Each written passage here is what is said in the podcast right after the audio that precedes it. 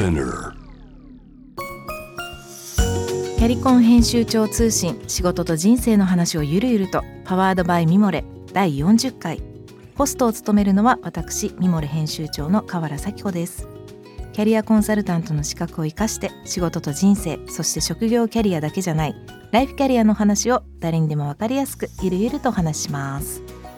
さて今回は40回。40回もやってるんですね。びっくりしました。なんか結構いろんなところでちょっとですけど聞いてますよって化粧品の PR の方とかに言っていただけるようになってすごく嬉しいなと思ってます。社内の方にも言われたりします。私何度かお話ししてるんですけど基本的に今ものすごく早く喋ろうとしてこのペースなんですね。よく打ち合わせしててもなんか眠たくなる声ですねって言われたりするんで。収録の後送っていただいて聞き直したりするんですけど実際に自分でも寝落ちしちゃったりします。もうね眠たくなるキャリアと人生の話ってどういうことって感じなんですけど、はい、皆さんは寝転がって途中で寝ていただいて構わないのでそんな感じでゆるゆる聞いていただけたらと思っています。はい。今回はですねね皆さんからお送りいただいたご質問やメッセージをご紹介していきたいと思います。はい。一つ目、えー、いつも楽しく拝聴しています。大草さんの50代の素晴らしい挑戦のお話が聞けてとてもワクワクしました。そして咲子編集長私も留学かっこ海外での生活にずっと興味や憧れを持ちつつ現在に至ります。若い頃にワーホリへ行かなかったことへの後悔もあります。そういった話もっとお伺いしたいです。これからも応援しています。はいありがとうございます。嬉しいです。奥佐直子さんの回はね聞いてくださったんですかね。楽しかったです。なんか奥佐さんとこの間ご飯食べた時も楽しかったねなんて話しました。お話が上手でね。台本がなくてもねああいう風にもう流れるようにお話になる方で私もすごく楽しかったです。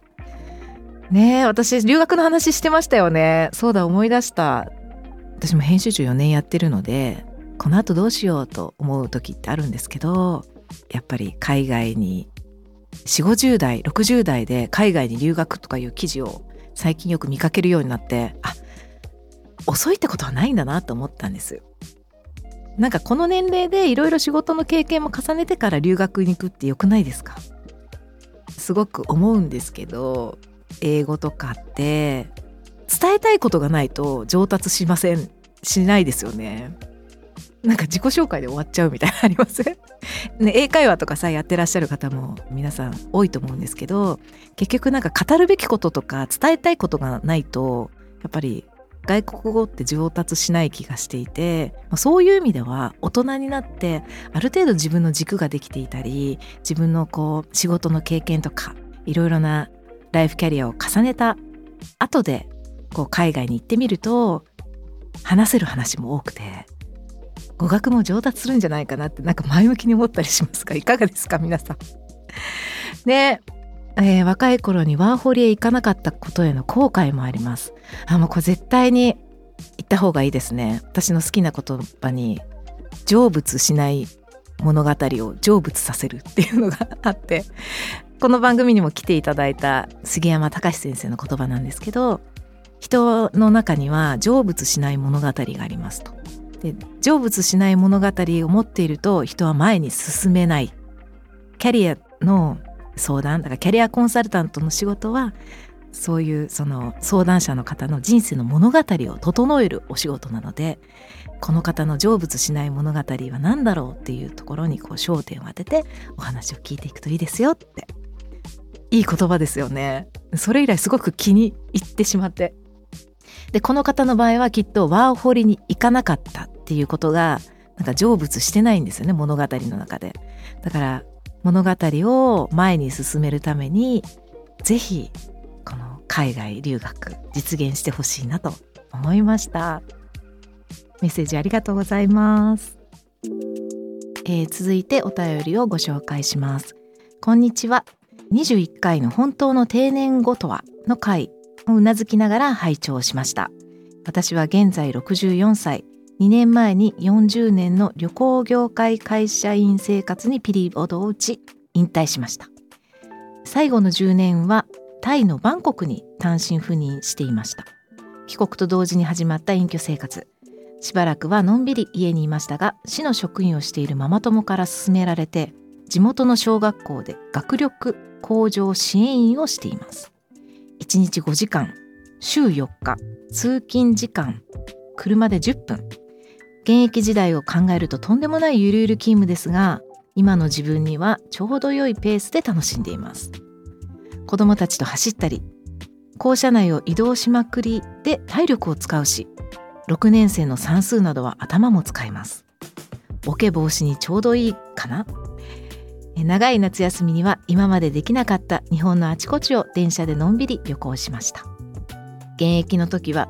定年後の自分を想像できなかったのですが思いがけず充実した毎日です。最近ちょっと欲が出てきて児童心理学の勉強を始めています。ということです。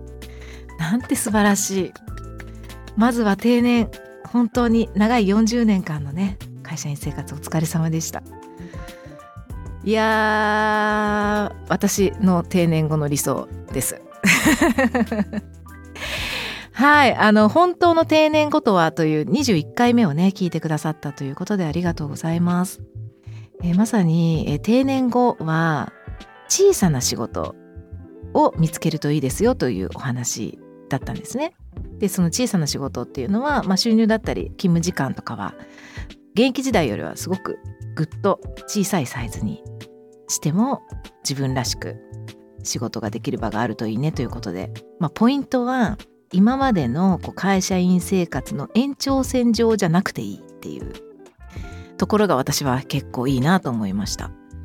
なんかキャリアとか仕事ってこう積み上げていくものみたいな感じで定年後今のね会社員生活を経て自分に何ができるんだろうとか思うとすごく意外と難しかったりすると思うんですよ。でも今までやってきたことを少し横に置いておいてもちろんなんかそのそこで得た経験とかスキルとかって確実にあるんですけど必ずしも現役時代の延長線上に定年後のお仕事がなくていいっていうのがすごく私も自分がこう楽になったんですねその話を聞いて。でこの方も40年旅行業界にいらして今は小学校の学力向上支援員ということで会社員の時にやっていらっしゃった分野とは全く違うお仕事なんですけれどももちろん今まで得てきた経験が、まあ、生きていることもすごくあると思いますし今ね児童心理学の勉強も始めていますということで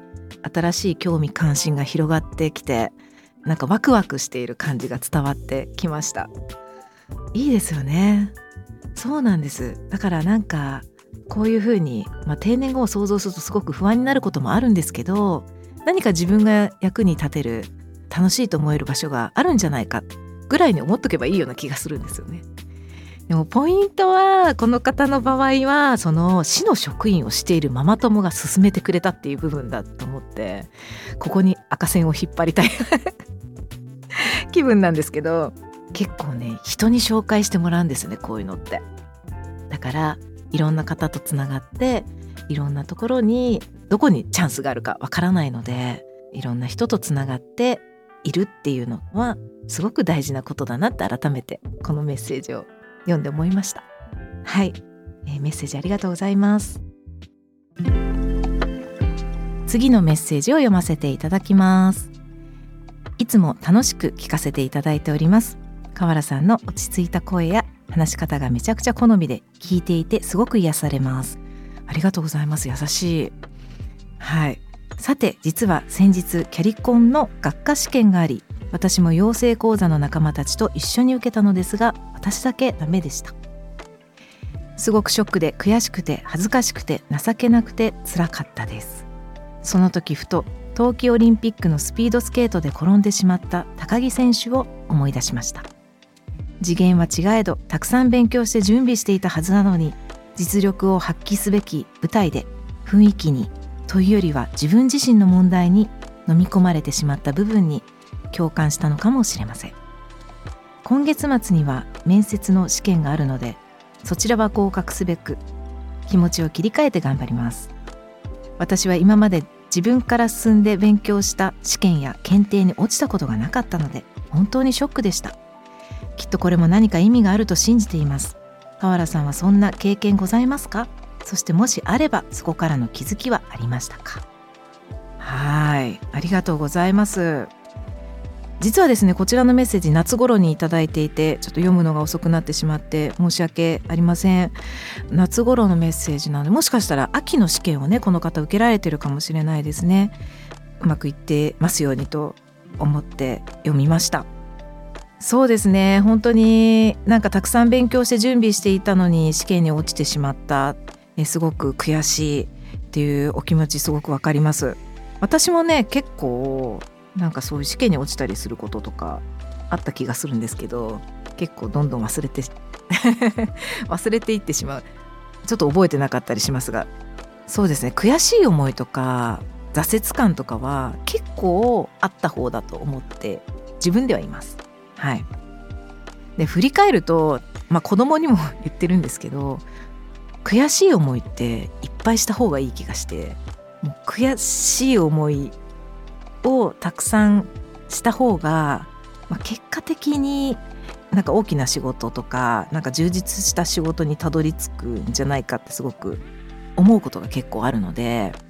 うん、なんか悔しい思いは全然ね無駄にはならないと思います。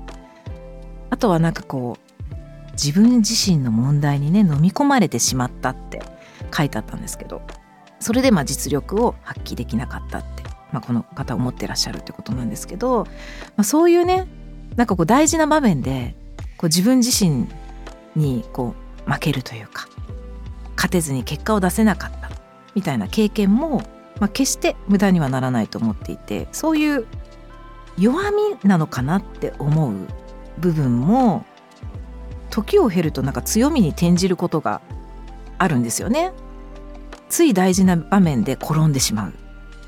えー、自分に勝てない。そういう自分が、まあ、それを乗り越えて何かこう経験を積んでた時にその弱みがあるからなんかある大切なことに気がつけたりとか誰かに寄り添うことができたりとかそういうことってすごくあると思うので人が気がつかないところに気づける人になるかもしれないので